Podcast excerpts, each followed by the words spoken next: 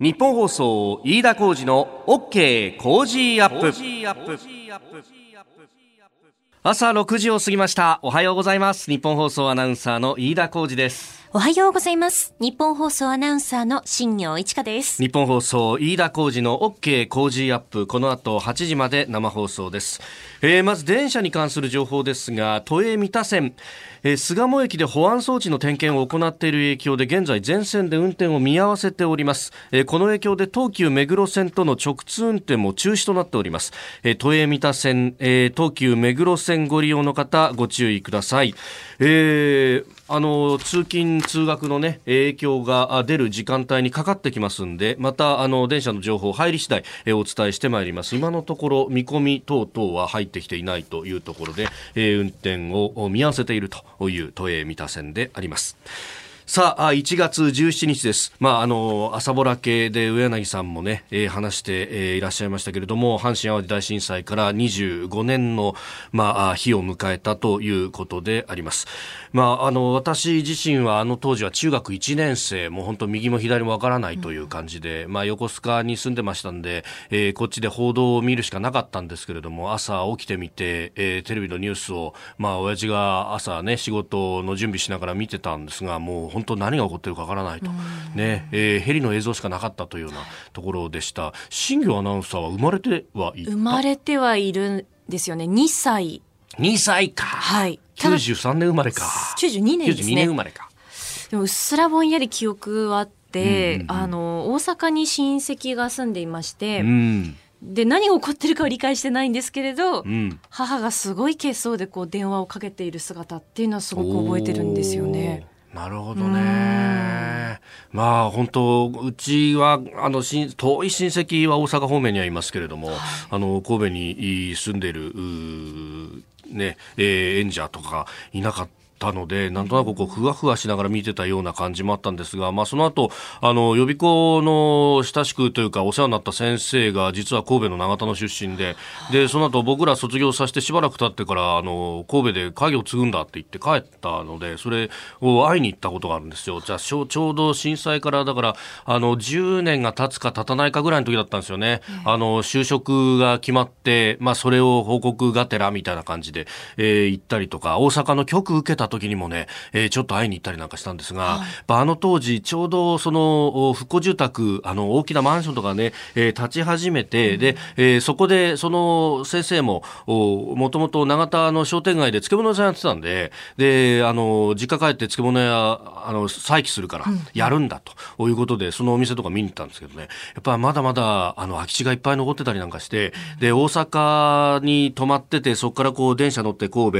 新長田の駅降りると目の前がなんか暗いなという感じがあってまあそれはそうですよね。あのまだ空き地が残ったんでそこはあの光灯ってないということであそうかこれだけの被害があったんだってそこで改めて実感したような覚えがあります。でその後震災20年の5年前にえ、えーこの1月17日の日に取材に行くという機会があったんですがまあその時からこう記憶をどうつなぐかっていうのがすごく課題になっていてで当時はあの311東日本大震災からもう45年が経つと、まあ、記憶の風化というようなところが叫ばれ始めた時期でもあったんでそれも合わせて取材ということをいたしましたがまあいろいろな形でこう記憶をつなぐっていうのの難しさをあの当時目の当たりにした覚えがあります。あの人と防災未来センターというね、えーところがあ兵庫県まあこれは神戸市がやってるところですか。であの様々なそのい瓦礫であるとかも、お含めていろいろなものをこうそありのままで展示をする、えーそのおまああーそこからいろんなものを学び取ってほしいというような施設でもあるんですが、まあ、何しろお発災後すぐにそういったものを一度でもあ一度集めておくという必要があると。おで、えー展示の方法だとかその後考えるというようなことで、えーしかまあつなげないと。実物でつなぐっていうのはそうなんですがもう一つあの歌でつないでいこうというようなね、えー試みがあって幸せ運べるようにっていう、まあ、これご存知の方多いと思うんですけれども今ウェブなんかで見ることができますし聞くこともできます、ねあのーこの曲をですね震災20年の時の追悼式だったかその後お昼にやった、あのー記憶をつなごうっていううイベントだったかで合唱をしていたんですが、まあ、これこの曲はねあの聞いてるとなんか涙が溢れてくるなというね自信にも負けない強い心を持ってから歌い始まるんですよ。だ最初はこの自信にも負けないとか自信という言葉あるいは傷ついた神戸を元の姿に戻そうっていうこの歌詞そのものもどうなんだろうねっていうようなあのそういう記憶ってあの震災後すぐはむしろ忘れたいっていうところが多かったはずなんですけれどもでもやっぱ神戸の皆さんはそうは言っても忘れてほしくないんだと。で、これ、辛坊治郎さんに言われて、はっと思ったのは、この95年という年は、117、この、阪神淡路大震災があった2ヶ月後に、えー、我々東京の人間は、地下鉄サリン事件を経験してるんですよ。で、そこで報道と世の中の流れがガラッとがあって、オウム一色になったと。俺たちはあそこで一旦忘れられたんだよって、シモンさんは強く言ってたんですね。で、あの、だからこそ、こう、記憶をつなげる努力の難しさであったりとか、大切さであったりとかっていうのは、神戸の皆さん、身に染みてるところがあるんだろうなと。え、いうことはすごく思って、なんかそう一つにつながった覚えがあるんですね。え、えー、今日はあそういう日であるということ。まあ日本層でも様々な番組で、特にね、お昼1時からの金曜ブラボーの大橋さんは、え、もともと兵庫のご出身でもあるということですんで、まあその辺いろいろお話ししてくださると思います。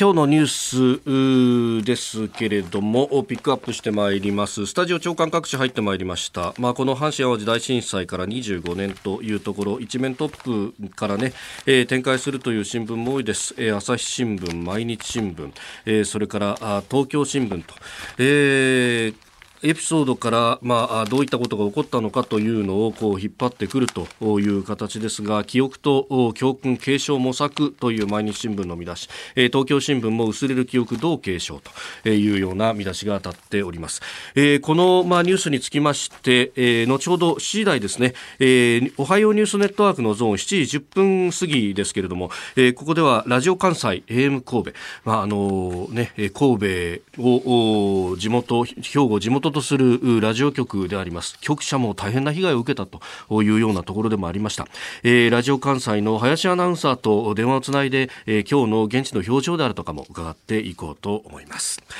さああそんな中ですがさまざまニュースが出てきておりますがこれね、えー、産経新聞一面トップで伝えてますが本当ああだから言わんこっちゃないというのが、えー、昨日速報で入ってまいりました。新型肺炎、えー、中国の中部湖北省のウーハン、えー、武漢で、えー、発症が相次いでいるということが、まあ、12月の半ばに最初の症例が出て、えー、そして年末から年始にかけてすでに、えー、いろんなところで、まあ、海外のメディア通信に報じられていたんですがが、で、えー、この番組でも、週、今週ぐらいにね、えー、少し、先週末と今週ぐらいに少しお話をしましたけれども、こうして、えー、昨日の昼ぐらいに、えー、日本でも発症者が見つかったというようなことが出た途端に、えー、メディアはうわーっとこう報道し出すと。これが本当にいいことなのかと。あの、何度もね、あの時も、強調しましたけれども、そもそも論としては、水際でどう、まずは、あ入れないような努力をするか。で、もし入ってしまった場合には、えー、それを、こう、局所的に抑えるということと、どういった症例があるので、正しく恐れるということが重要だと思うんですが、なんといってもですね、巣は出たぞっていうと、こう、うわーっと大変なことが起こったっていうふうに、報道することっていうのが果たして本当にいいことなのかと。で、あの、えー、国内で初確認ということなんですけれども、今のところは、えー、人から人への感染というのは完全に否定はされておりませんが、えーまあ、あの死者も出てますけれどもその方々っていうのは基本的にさまざまな症例をもともと持っていてその合併症的なもので、えー、亡くなった方が、えー、昨日も出たので2人出たという中国ではそういう報道がされております。で、えー、日本国内での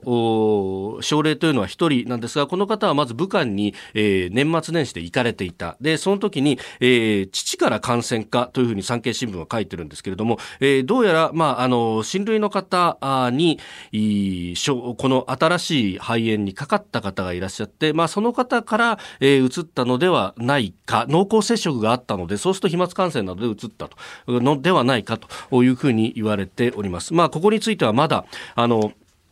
正確にどういう経路で感染したかというところが出てませんので、で、えー、かつ、まあ、それが、あの、濃厚な接触であれば感染するけれども、あの、空気中に、こう、あるようなもので、こう、わーっと広まるというような、あかつての SARS であったりとか、えー、あるいは MERS というようなものとは、今のところ感染の仕方は違うと。ね、えー、なので、えー、マスクをしたりだとか、まあ、手洗い、うがいをしましょうというような、まあ、インフルエンザを予防するのと同じ予防方法で、まあ、今のところは対処が可能であろうということが出てます。まあ、正しく恐れるとともに、まあ、ここからさらに二次三次感染が広がっていかないように、そして、えー、感染力が強い、まあ、二次三次感染で、えー、こう、呪つなぎになっていくと、そこでどっかで突然変異をしてしまって、えー、強い感染力を備えてしまう可能性もあるので、そうさせないように封じ込めていくということが、えー、今、必要だと。まあ、これ、あの、昨日、厚生労働省なども、えー、会見で言ってましたけれども、もまあ、こうして正しく恐れるということが重要なのであろうと思います。まあ、それと、これ、あの、中国側はしきりに正しく対処した、正しく対処したというふうに言ってるんですが、12月の半ばに症例が出て、で、それが、えー、SARS に似たコロナウイルスであろうというようなことは、すでになんか医療関係者の間では、一部その、えー、SNS、まあ、中国の WeChat とかそういうものが、えー、流出しているのがああったんですけれども、すでに1 1週間前後でそういったことが分かっていたにもかかわらず、えー、実際に発表したのは年末までかかっていると。で、その上、えー、30億人が移動するという、えー、春節が間もなく旧正月がやってくるということまで考え合わせるとですね、ここは警戒レベルを当初から強めておく必要があったんじゃないかと。まあ、その辺の検証も含めて、えー、やっていく必要があるとは思います。あなたの声を届けますリスナーズオピニオン。今朝のコメンテーターは外交評論家三宅邦彦さんです。取り上げるニュース、トランプ大統領弾劾裁判、阪神淡路大震災25年、新型肺炎、ロシア新首相、そして2020年の外交、世界を三宅さんに展望していただきます。あなたの声を届けますリスナーズオピニオン。阪神・淡路大震災25年さまざ、まいただいております。あのラジコのねエリアフリーだとかを使っていろんなところから聞いてくださってるんだなっていうのが本当によくわかるんですがあの当時被災されたという方もたくさんメールやツイッターをくださってますね。タディさんです、えー、震災の当時はその大小を問わず橋という橋がすべて通行止めになった、えー、物資も給水車もしばらく来なかった。自衛隊が動ける法的体制も何もなかった。多くを教訓にしてくれないと被害に遭った人たちは救われない思いだろうと、えー、いただきました。まあそういったこと今日のね、新聞の紙面でもいろいろ出ております。まあどんなにインフラで整備をしたとしても最後は人を助けるのは人なんだと。えー、ありがとうとか、こんにちはとか、おはようございますとか、そういう挨拶をしてるだけでも、あ、この人ここに住んでんだなと。おあこ、この人、朝毎日会ってた人がひょっとしたら危ないかもしれないなとか、そういうこう、素朴なえ想像力っていうのはやっぱり日々の生活からっていうね、えーえー、翻って今の自分の生活がどうなんだというと確かに隣の人の顔もおぼろげにしか覚えてないよなとマンション住まいなんかしてるとそんな、えー、思いをいたしますね。えーさあ、7時台はコメンテーターの方々とニュースを掘り下げます。今朝のコメンテーター、外交評論家、宮家邦彦さんです。おはようございます。よろしくお願いします。先週、お休みでありまして、2週間ぶりとなりますが、あの、ね、産経新聞のコラムを見ると、はい、あの、シンガポールからシンガポールとインドネシアに行ってきましてね。そうですか、うん。なかなか勉強になりました、久しぶりで。ちょっとその辺の話をまた後ほど、よろしくお願いします。よろしくお願いします。リスナーの皆様にプレゼント。働く人の心を育てる月刊誌「モラルビズ」300円今なら1冊無料で差し上げています。職場の風土を変えたい。上司や同僚部下との人間関係を良くしたい。ビジネス現場で直面する課題解決方法人間力を高めるヒントが満載。ものを作るだけじゃつまらない。人を作る企業を応援したい。公益財団モラロジー研究所発行モラルビズ。詳しくは日本放送。飯田浩司の OK 工事アップホームページのバナーをクリックモラルビズあなたと一緒にニュースを考える飯田浩司の OK 工事アップ。7時台はコメンテーターの方々とニュースを掘り下げてまいります。今朝のコメンテーター、外交評論家、三宅邦彦さんです。おはようございます。おはようございます。三宅さんには番組エンディングまでお付き合いいただきます。では、最初のニュース、こちらです。トランプ大統領の弾劾裁判がスタート。21日から審理へ。アメリカ議会上院で16日トランプ大統領のウクライナ疑惑をめぐる弾劾裁判が始まりました。大統領の弾劾裁判はアメリカでは3例目となります。トランプ氏の権力乱用と議会妨害について21日から審理を開始するということです。えーえー、野党・民主党はここから攻勢を強めていくというふうに報じられてもいますが、まあ、ようやくね、年末に一応決定はしたんだけれども、はいうん、上院への送付はちょっと遅らしていた、そうでその最大の理由は、はい、上院の共和党というのは、これもできるだけ早くね、済ましちゃおうと、ね、パンパンパンとさっささってやっちまおうと、はい、承認も呼ばないでね、えー、承認なんか呼んだらえらい目に遭うじゃないですか。ね、というわけで、その民主党がテレビ用の変なプロパガンダになるようなね、うんうんえー、人民裁判みたいなことをさせないように、うん、もう証人は呼ばないと、はい、でもそれをやったらね、えー、あれだって裁判やんでしょ、裁判やって証人ないなんてありえないわけだ、という議論があって、はい、で実際には、えー、共和党の上院議員の何人かはですね、えー、いや別にあの 有罪かどうかは別にして、うん、承認呼ぶのは反対じゃないよっていう人もいるかもしれないと。あの特にあのトランプさん怖くない人ね、引退する人とか。あ、そうか、えー、次の選挙がないとない人は強いんですよ。はい、あのに再選したい人はちょっと怖いんですね。はい、そうなると 何が起きるかっていうと、えー、もしかすると承認だけは呼ばれるかもしれないと。結果は変わんないんですよね。そうすると、ジョン・ボルトンさんとかいうね、どうもそのウクライナ問題じゃどう考えてもよく知ってる人が、はい、ついに喋るかもしれないと。本人は その召喚状があれば、つまり、はい、えー、呼ばれればね、え法的に呼ばれれば、それはやってもいいよと、えー、どうせ法的に呼ばれっこねえんだから行く気はないって言ってるんですけど、ほん本当はね、そういう意味なんですけど、はい、だけどもしかしたら、何人か、共和党の上院議員が造反をすれば、造反というか、まあ、翻せばね、はい、人は呼べちゃうと。いうことになるんで、まあ、これから 一番関心があるのは、はい、その承認が呼ばれるかどうか、えー、呼ばれた場合にその何をしゃべるのか、はい、それがどの程度ダメージがあるのか、つまりあの 無罪にはなりっこ無罪になることはもう大体分かってるわけですよ。有罪にはなかなか有罪にはなれないですよ。問題は大統領選挙にどれだけ影響がある形でそのこの裁判が行われるかだと思いますから、はい、その意味では非常に政治的な裁判とは言いながら極めて政治的な動き、まあ、醜い動きも含めて繰り返されるだろうなと、まあ、下院で一回やりましたけど、はい、こっちの方が、まあ、あの本当の意味の政府関係者の承認が出るかどうかという意味では、えーえー重要だと思いますよね。で、それからもう一つね、トランプさんはね、もちろん、はい、あの、無罪、えだって言うてるわけですよ。まあ、自信満々、うん、それは言うのはいいんだけど、はい、昨日の CNN なんか見たってね、えー、要するに彼が個人的に使っているという形になっているジュリアーノさんというね、ジュリアーノさんというニューヨークの元知事市長さんが、はい、これがあのどうもウクライナに行ってですねなんでああでもないこうでもいろんなことやってるらしいんですよ、でそれには当然あの 仲間というか部下がいて、はい、でその部下の人たちは2人いるんだけどウクライナ系のアメリカ人だったかな、とにかく起訴されちゃったんだけどなぜか起訴されたのになぜかインタビューに受け受けてるわけですよね。CNN でベロンと全部喋っちゃってるわけ。それで、まあ、あれね、大統領全部知ってんだよなんて言ってるわけですよ。まあ、本当かどうか知りませんよ。うんうんうん、だけどね、ここまでまあ、あのよく情報が出ててね、えまあ、それはトランプさんは疑惑を否定するだろうけど国民がそれをどう見るかっていうところはまだあるでしょうね。うもちろんトランプさんの岩盤の、はい、うん支持者、これは40数パーセントこれ変わらないですよね、この程度じゃ。問題は不動票がどう流れるかということだと思います、はい、これ、民主党にとっては、そのバイデンさんもこう絡むみたいなところで、うん、下手するとね、ね。返り血浴びるから、えーえー、そうすると、その辺の駆け引きみたいなところになってくるんですか、うん、そう。非常に見にくいと思いますね。あバイデンさんも長すぎてからね、副大統領とか上院議員が、はい、そういろんなことがあったから。しがらみみたいなもの、ね、それはあのなんかどっかでいろんなものが叩きや誇りの少しとは出てくるかもしれませんね。ということであまり楽しい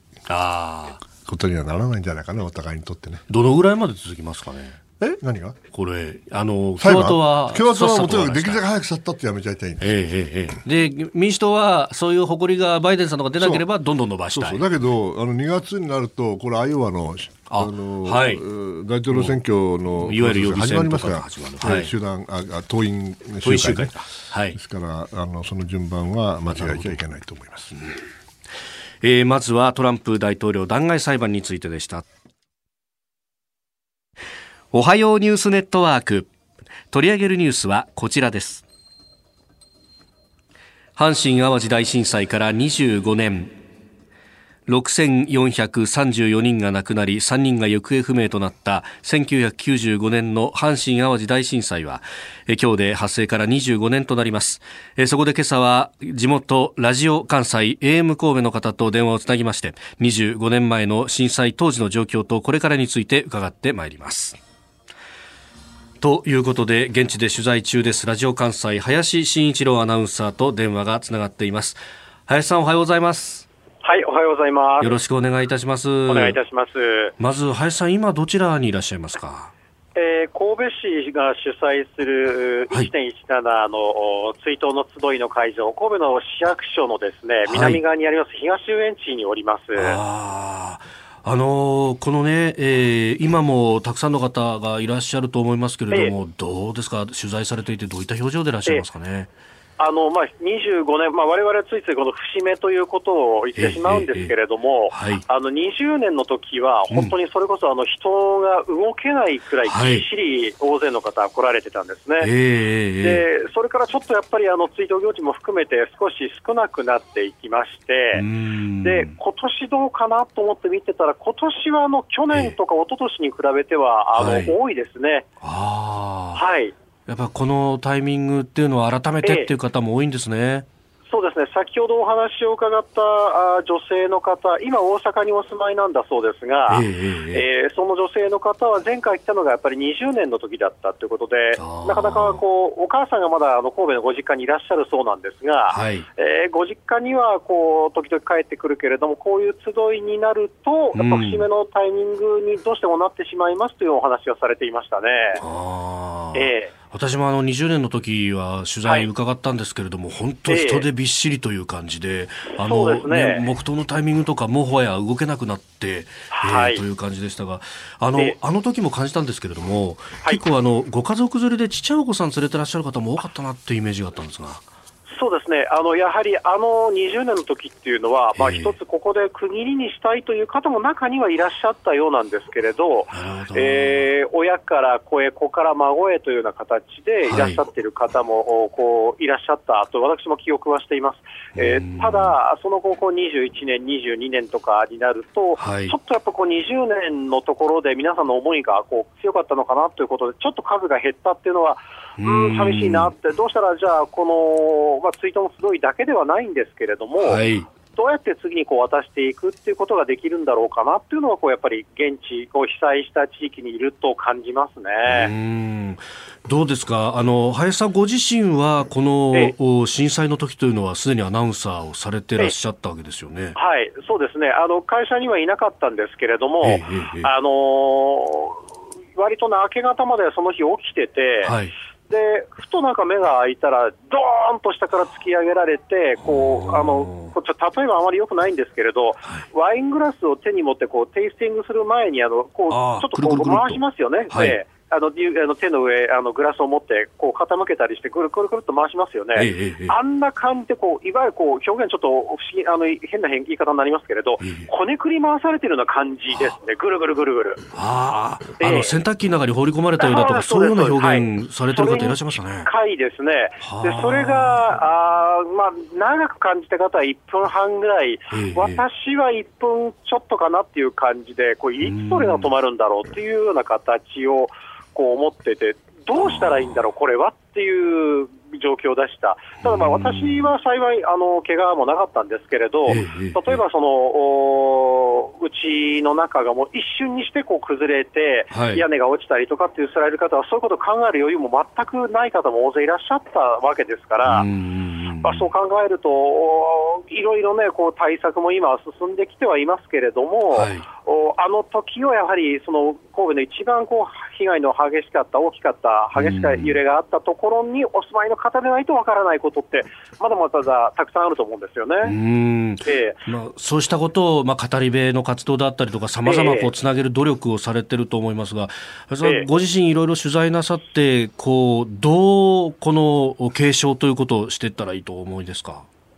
あのあのよくまあ風化という言葉がもうね、うね。震災数年からこう言われ始めてるんですけど、はい、ただこの風化っていうのはあの、ある人から言わせると、取材してる人から言わせると、はい、あのマスコミが作ってる言葉なんだって。うん風化っていうのは、はい、地元の人にとって風化なんかしてないマスコミが風化、風化って叫びすぎだっていうふうに、えー、取材してる人からもこういう声は実はあるんですね。えー、えー、だから、まあ、われわれ地元にいますので、はい、地元にいる人間は少なくとも、うん、風化って言葉はあまり使いたくないし、私もあまり使いたくない、うんうんうん、えー、と思ってますし、あまり使わないようにはしてるんですよね。えー、それと、えー、今回25年ですけれども、はい、あの節目っていう言葉も、はい、これも結局マスコミだとかがどうしても使ってしまうので、はい、あの被災された方にとっては節目も何もない、やっぱりあの時から止まってるっておっしゃる方が多いんですよね。止まっている。ええ、ですから、節目なんて関係ないです、で、はい、何人かの方にやっぱり今回の25年にあたって聞いてみると、はい、あっという間だったっていう方が多かったですね。だからやっぱ節目とか風化とか、もう全くやはり関係ないなってことを、改めてそういう言葉を聞くと感じますね。うん。だから、あれですよね、もうそういうなんかタイミングとかイベントごとではなくって、折に触れて思い出すことでもあるし、えー、はい、あのそれでこう何を学び取ってあの、これからに備えていくかっていうところが、きっと大事なんでしょうね。そうですねあの今日あの実は高校生の方にさっきお話を聞けたんですけれどね、ええ、でなんで来てるんですかって聞くと、うん、あのやっぱり学校の先生とか、うん、それからやはりまあ地元、こう神戸と兵庫県内の学校ですので、はい、まあ、震災のこう近近づいてくると、その日が近づいてくると、やっぱそういう話がこう自然に出るんだ。で、なんでじゃあ来るんですかって聞くと、伝えていかないからですか、行かないといけないからですかって伺うと、ええ、いや、そうじゃなくて怖いんですと。怖い怖い地震にやっぱ会いたくない。怖いんです。で怖いっていう言葉は一つこれやっぱりキーワードになると思うんですよ。伝えていく上で。うんうん、あの、大丈夫だよ、みんな助けてくれるからではなくて、地震というのは揺れたら怖い。はい、怖いからじゃあそどう備えるのかっていう意識を、あのちょっとまあ厳しい言い方しますけど、そういう意識を持っていかないと、自分のこととしてなかなか捉えてもらえないのかな、だから今日お話伺った女の子、女子高校生お二人でしたけれど、はい、あのじゃあ、そのために怖い、だからあ怪我したくないし、危ない目に遭いたくない、だからどうやって備えようかっていうことを考える。突っ張り棒をやってるとか、例えばスマートフォンの充電器は必ず持ち歩く、水の備蓄は家でやってるとかっていう話がポンポンポンってやっぱり出てきたっていうのを聞いたときに、そうか、やっぱりこう、あまり難しくその伝えなければいけないとか、継承ってことを言うんじゃなくて、はいえ。ーあのもうちょっとシンプルに、本当に大事なことって何かって、命を守るために、自分の命を守るためにどうしたらいいんだろうっていうところを、一番考えるっていうのが、こう継承につながっていくんじゃないかな、やっぱりみんな誰しも死にたくない、怪我もしたくない、守りたいと思うわけですから、それが一番のキーワードなのかなっていうのを、今年になって私は感じてますね。なるほどわかりました。林さん、本当に朝早からどうもありがとうございました。はい。えー、ラジオ関西 AM 神戸林慎一郎アナウンサーと電話でつなげました。あの AM 神戸のサイトにはねどういった報道をしていたのかなどを全部事細かに、えー、載ってますんで、うん、えー、ぜひご覧いただければと思います。あの時どういった報道をしていたのか、おっしゃる通りですよね、この記念日でも何でもないんですよね、はいうん。えー、そして、えー、もう一つのニュースですけれども新型のコロナウイルスです。国内で初の感染者を確認ということでこれは湖北省武漢で、うん、まあ、年末から年始にかけて流行っているぞというのを海外のメディアなどは報じていたんですけれども、はい、日本でも感染者が1人、まあ、中国の方で武漢に渡航されていたという人ですけれども、えー、30代の男性が確認されたということだそうです。ね、阪神・淡路大震災の時もそうですけど、基本的に危機管理をどうするかっていうことですよね。はい、でこの SARS の時ねああの時私、はい、北京にいたんですよね。そうでしたか、うん、それで大使館中も本当にあの SARS モードになって、うん、いろんな人が日本から来て、はい、そして、まあ、あの北京に住んでた人、もしくは中国にいた人はみんな、日本に帰りましたよね。はい、そして、まあ、隔離出されなかったけれども、ええ、まあ、自宅にいてくださいと。え、あ、外出ちゃダメですと、そうするとね、うちの女房も実は帰ったんですけども、娘と一緒にね、はい、なんかね、うんなんか白い目で見られるんだよね。ああ。それはまあしょうがないんですけども、えー、それは病気持ってるかもしれないんだから。えー、だけど、過剰反応してね、非常にあの、辛い思いをしたそうですよ。ですから今回ね、この、このどどのような形になるか分かんないけれども、えー、帰ってきた人も被害者ですから、ね、その人たちの気持ちっていうのもある程度分かってあげないと、えー、帰ってきてまた辛い思いするってことにもなりかねないっていうのは私の経験でしたね。何か正しく恐れるというか、そうですよね。まず水際で抑える。で、発生、発生した場合は正しく恐れていくっていうのは。そして最悪の場合常に考えておけば、うん、そんなにパニックしないで済むんだと思いますけどね。えー、この時間、外交評論家、三宅邦彦さんとお送りしてまいりました。今朝のコメンテーター、外交評論家、三宅邦彦さんです。引き続きよろしくお願いします。します続いて、教えてニュースキーワードです。ミハイル・ミシュスチン。ミハイル・ミシュスチンさん。えー、というのは、えー、私も人のことは言えないんですけれども、俳優のショーン・コネリーさんのような、まあ、頭頂部が非常に輝いた髪型をされている。髪型になってねえじゃないあおっしゃる通り。あなたはまだ大丈夫。おっと、はい、そう、あの、踏みとどまっております。はい、えー、この方、滑腹のい53歳の男性なんですが、ミシュスチンさん、非常にこのアナウンサー長さのお名前、えー、どういった人物なのか、こちらのニュースです。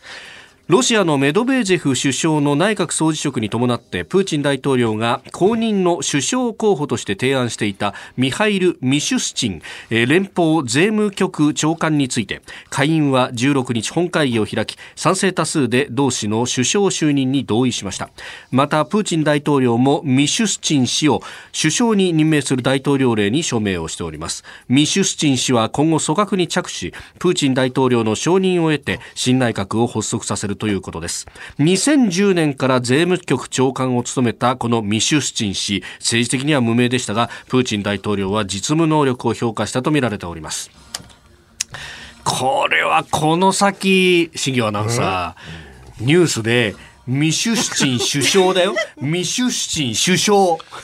さっきうまく言ってたじゃないですか。いや、もう最新の注意をもらいました。本当恐ろしいよね。恐ろしいですね。さてこのロシアの動きですけれども、宮家さん。まあね報道されているように陰性だ、じゃないかと。はい。まあどう見てもそんな感じしますよね。政治的に無名で、はい、実の実務能力を評価したって言うんでしょ？そうってことは野心がない安全牌。安全カードだと。いうことですよね。はい、ということはあのプーチンさんっていうのはあの非常に賢い人だから、はい、あんまりあのむちゃくちゃな法律的にねちゃんと一応ルールは作ってそれを守るって感じじゃないですか。で一回あのね禁じ手やっちゃって、はい、一回首相になってでまた大統領になって、はい、そんな手何度も使えないでしょ？そうするとまあそろそろね、はい、前第一線から退いたふりをするけれど、うん、ね、そしてこの次の大統領の権限を弱めていて、はい、そして自分が、まあ、あ操り人形とは言わないけどね、えー、このミシュ・スチンさんをですよ、はい、誰でもいいんだけれども、はい、うまく操っていやっていこうとしてるんだろうなと、まあ、普通はそう思いますよね。ですから、私はロシア語の専門ではないから、この人がどういう人か必ずしもわからないけれども、はい、まあ、プーチンさん、まだまだ野心がある。しかし、状況は決して、その、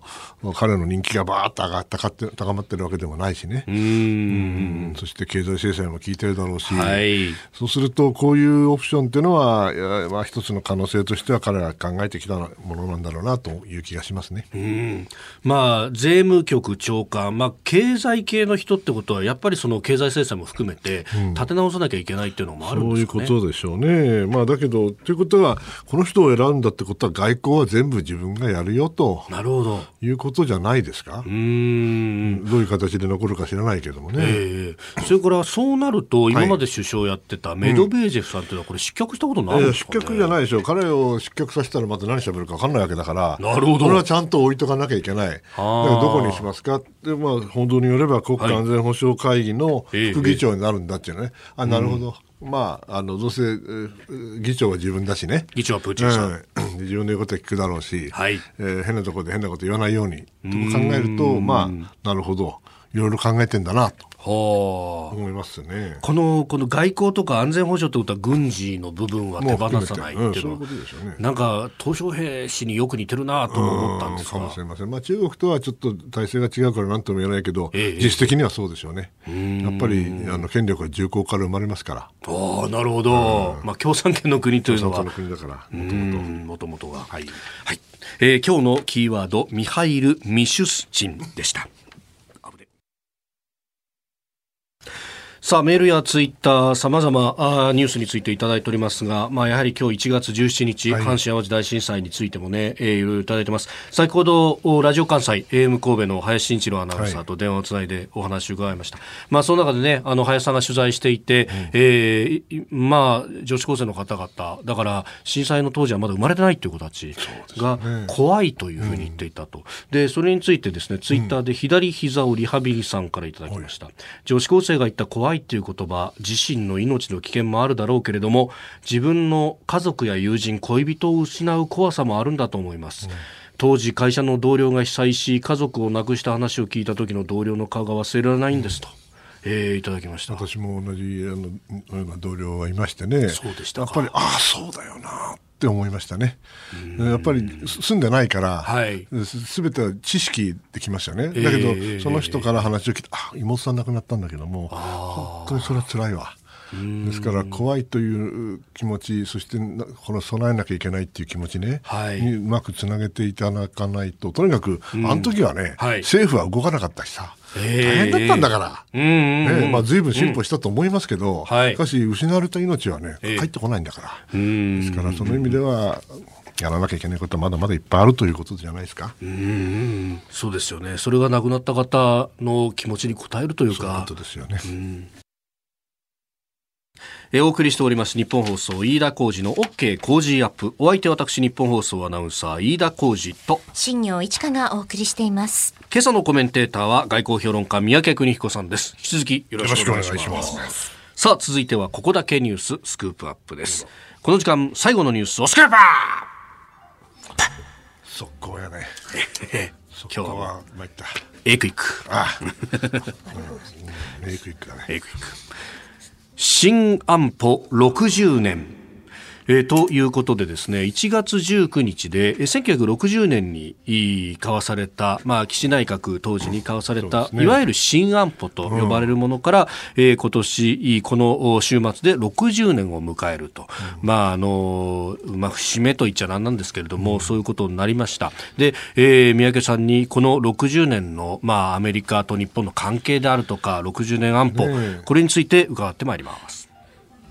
まあ、結局60年といって前半後半で分けると、はい、まあ、30年前ですよね、えー、30年前って言うと1990年でしょ、うん、そうですね。1月10何日か、19日か、えー、その時はね、私、えー、北米局の安保課にいましたから、おなんかお祝いをした覚えがあります。そうなんですか。えー、それで、まあ、それはその頃はね、はい、えー、新安保と言われた、まあ、1960年の、まあ、あの時代を引きずっていて、はい、まあ、日本でできることも限られていたし、まあ、ある意味では依存度は高かったですよね。アメリカへの依存度。えー、そういうこと。で。ところが面白いことにっていうか、これもまあ、あれなんでしょうね、一つの偶然なのかもしれないけど、1990年の8月2日でしたよね、はい、確か、あサダム・フセインがクウェートに入ってって、その時ももちろん安保課にいたんですけども、はい、それで91年に湾岸戦争が始まるわけですよね。はい、その後どうでしたか？もうとにかくやれることが限られて、日本はややっと130億ドルをね、えー、はい、出したらば、えー、これは too little, too late だと、少なすぎる、はい、遅すぎると、うんうん、まあ、まあ、その意味では構造的に最初の30年間というのは、はい、日本が対外的に何にも安全保障について自分で何にもできない状況があった、その後ですよね、はい。えー、初めに国連平和協力法っていうのを、はい、出したんだけど、えー、これ見事にあの国連と平和と協力だから絶対取ると思ったら全然取らなくて、取らなかった。こけて、はいその後 PKO 法が出来上がって、でさらにはああ私はこれ直接関与したんですけれども、はい。えー周辺事態法があってこれからこれが何年だかな？99年か。それからあつい最近の安保はい法制ですよね、全法制。まあ、ようやく日本もん。一人前まではいかないんだけどまだ、はい。しかしそれなりの安全保障に関するまあいろいろな法整備が進んだと、ん。まあ、そういう意味では30年前と比べてもはい。大きくこの後半の30年は変わっていった時期だなと、まあ、振り返ってみると思いますね。うーん。まああのね、これちょうどその30年の節目っていうのが、ええ。まさに冷戦が終わるそこともかぶってくそうる。なんですよ、ですからその意味では、まあ、当然、冷戦が終われば、えー構造が変わり、はい。そして日本もその冷戦というのは非常に安定した時代ですからね、うんうんうんえーソ連とアメリカががっがっぷり四つで横綱が組んでるようなもんだから、ええ。めったに動かないわけですよね。うん土俵中央と。だけどうんだけどそれが終わっちゃったらね、はい。今度はもうちびっこ相撲みたいな、あっちだこっちだ、これが始まっちゃったわけですよね、はいいい。意味でも悪い意味でも。ええ。そうなると、今までのように、まあ、全部横綱にお任せですっていうわけにはいかん。うーん。こういう時代が来て30年経ったということなんでしょう。はい。でもその意味ではそれなりに進化をうしてきたとは思いますが、ええ。まだまだね、まだまだ。まだまだ不十分です。うんこれって結局、あのあ憲法9条との格闘みたいなところにずっとこれ終始してたような気がします、まあ、私はいつも言うんですけど、この最初の30年というのは、ええ。ある意味で空想的平和主義だと言ってるんですけどね、現実は関係なく、はい。とにかくう冷戦体制があって、アメリカが守ってくれて、日本は最小限の軍備費でよか軍事費でよかったと、まあ、その空想的平和主義、相手は攻めてきません、はい。ね、うん。平和をこちらは希求してるんだから、当然相手も平和でしょうと、そんなわけないんですよ。それが、まあ、分かってきたのが、えー後半の30年ということだと思います。うんそうすると、まあ、あのこれ歴史は繰り返すかどうかわからないですけども、30年でまた刻んでいくと、こっから先っていうのはまた別の価値観になる可能性もあるわけですよね。そうですね。あの、一番大きな違いは、ソ連ではなくて、もしかしたら中国かもしれないというか変化ですよね。はい。でこれはもうあのソ連はソ連で、まあ、えー問題だったけれども、ええ。中国っていうのはあまりに近いし、はい。あまりに相互依存が深いし、はい。それからもちろん海を隔てて近いし、えん。ーしかし彼らが海に出てくるんだと、ん。もうソ連とは全く違う安全保障環境になっちゃったわけだから、はい。それはあの今までとは違うやり方で、特に、まあえー海の守りをええしっかりしなきゃいけないという意味では、はい。進化させていかなきゃいけないことだと思いますね。うん。あの宮家さん、常々その1930年代のような、まああのこう世界の情勢として、まあ、あー変わりつつあるというような指摘もされてますが、はい。はい。そうすると、ん。海の国々と陸の国々っていうのも、またぶつかり合いの歴史になっていくんですか、うん、やっぱりそうだろうと思いますね。やっぱり中国はどんなに頑張っても陸の大国なんですよね。はい。でロシアもそうですようねん。それに対して、えーアメリカとかイギリスとか、まあ、日本もそうですけども、海洋国家はあの陸よりも海のルート、シーレーンですけれども、はい。これをどうやって守るかというのが第一のおポイントになる。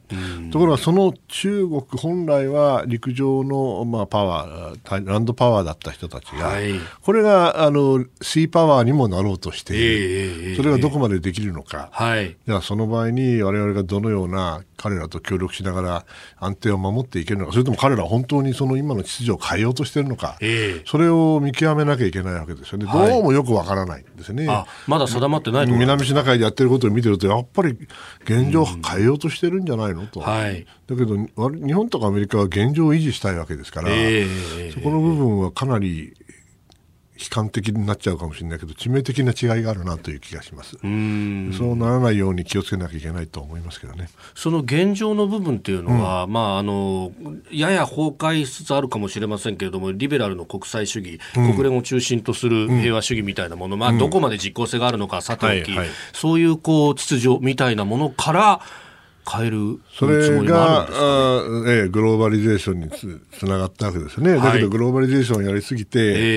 えー、弊害が出てきちゃった、はい、そしたらもうもういいよ、グローバルなんか、国際なんかいいよ、自分の国だけ行けばいいんだよ、俺たちだけ行けばいいんだよと、こうなって、まあ、アメリカ第一主義から始まってね、はい、ブレキジェットもそうだし、えー、えー、みんなその自分のことばっかり言うようになっちゃった、はい、そうしたら、その国際、開かれた自由な国際秩序ってわけにはいかなくなってくる、この、まあ、ある意味では、えー、1945年から我々が作り上げてきたもの自体が少し揺らいでいる、はい、これをこのまま揺らがせていいのか、それとも元へ戻そうとしなきゃいけないのか、それが問われてるんだと思いますけどね。